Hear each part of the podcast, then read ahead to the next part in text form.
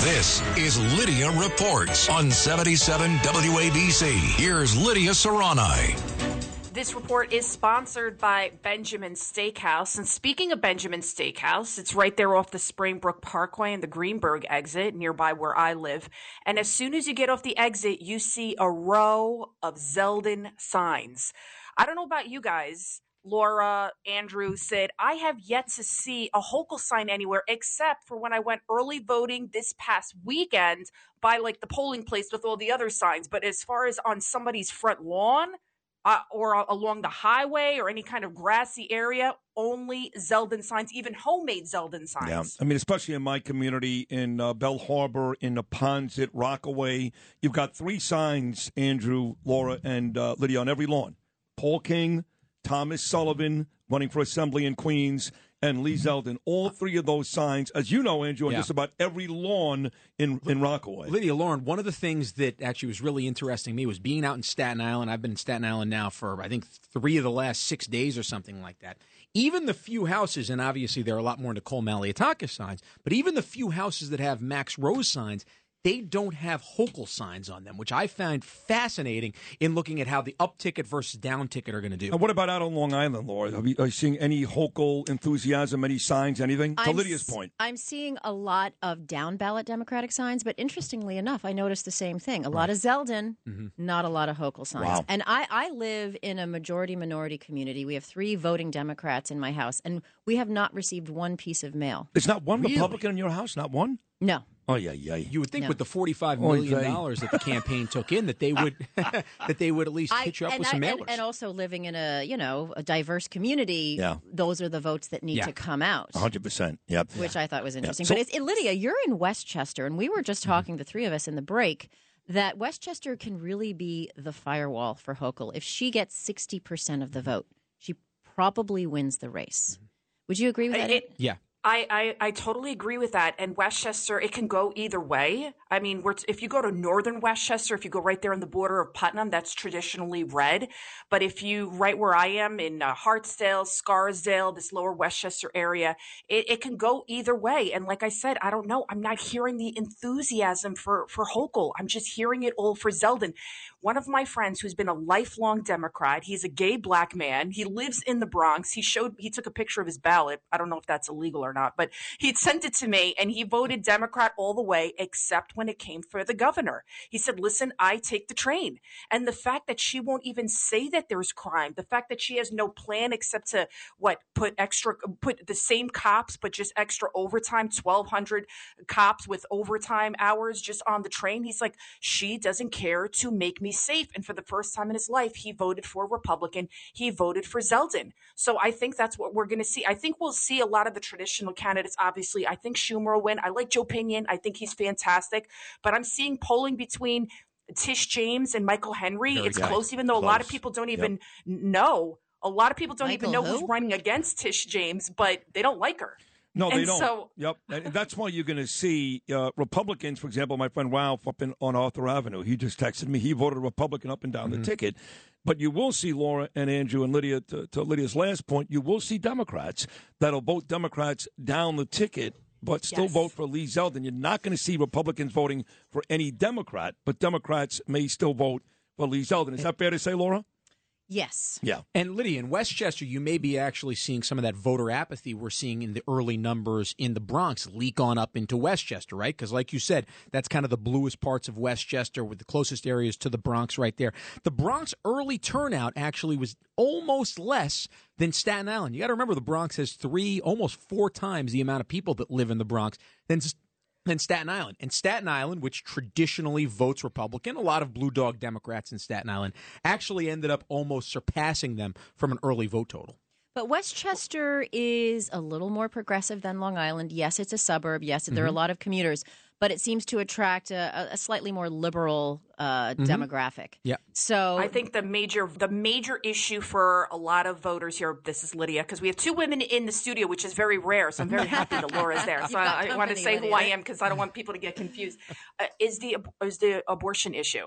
A lot of my friends, you know, we're The the, big one. suburban moms here. And that was the major issue. They were like, I, I don't want Zeldin to reverse abortion access. Do you think I myself he, am pro- he inoculated himself with that ad uh, sufficiently? I think he did. I- and he said the same thing during the debate. He said time and time again he has no plans of changing anything, but and do you they think want that, to that calmed women down No, who were no, no, concerned? no, no, no. Anybody I'll who brings it, up it abortion calmed, is it calmed there. women down. It Okay. calmed women down. I don't think My- so. I don't think so. No, I, I, I think well, this is a woman saying it. So well, that's true. You're right, but she, but don't forget she's biased. She's a Zeldin uh, supporter. No, But- no, my friend. I'm gonna. I always try to talk about like, you know, when I talk to people, I still can't take off my reporter hat. My husband says it to me all the time. Can you just not be a journalist for once in your life?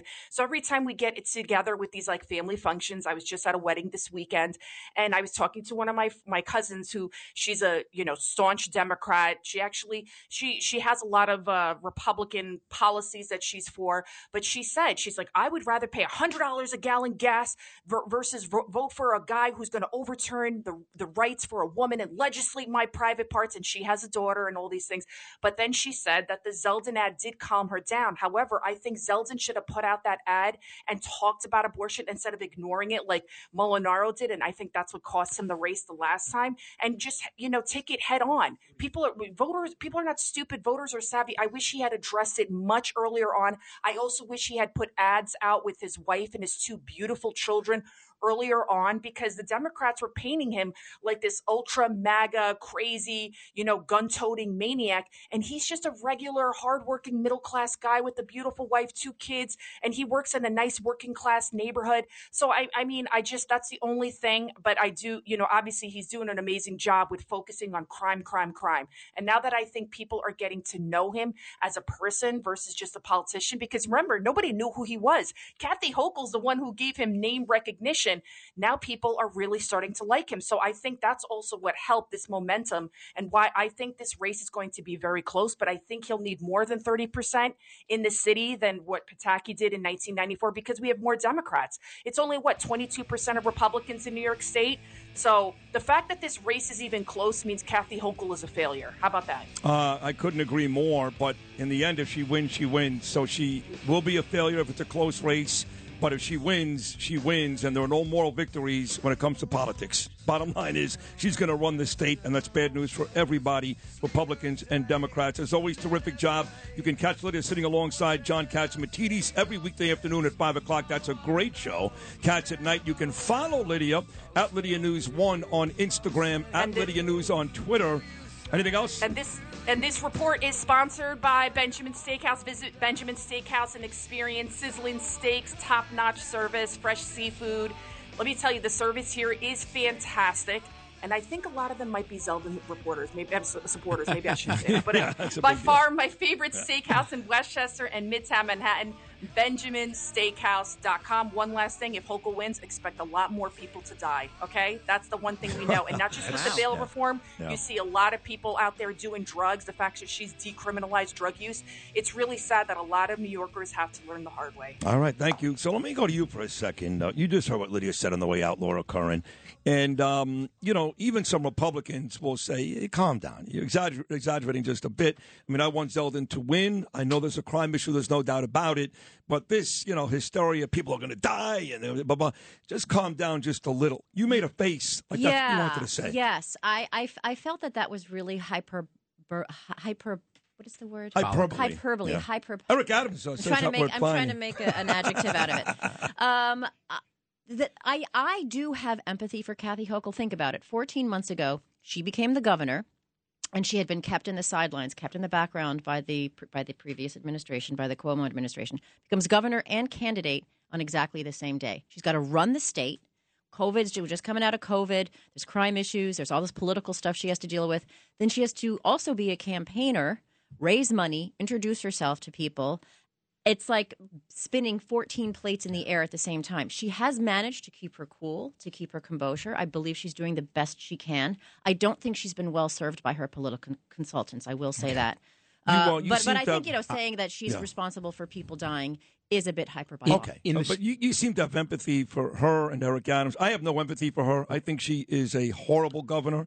Uh, I think that she has sat on these sidelines and watched this and done nothing about it. She's corrupt. There's no question about it. That stadium deal with her husband, her lieutenant governor Benjamin getting arrested. I mean, there's four or five different controversies in and around her leadership It's been that rough. we don't see in years. It's so. I have zero empathy for, for her and little for Eric Adams. But that's I- fine. You're a much nicer person than I am. I, I would also say I'm I'm also empathetic for Joe Biden. I'm also empathetic for John Fetterman, just in the same way that I'm empathetic for Kathy Hochul. So uh, in my empathy, I would love to relieve her of her duties and actually Send her home. That was on smooth. January 1st uh, give somebody who I believe can do the job well.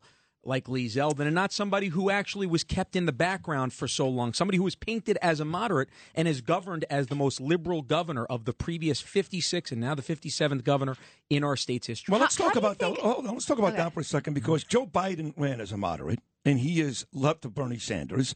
To uh, Andrew's point, he's exactly right. She claims she's a moderate. She's still left of Bernie Sanders. What is it with Democrats these days, Laura, claiming they're one thing and then you buy it, and then clearly you bought a different set of goods? Well, it was interesting with Biden because he ran to bring the temperature down, to calm everyone down, to bring us Unity. together. Yeah. And that people don't feel that way. People don't feel that that has been the case.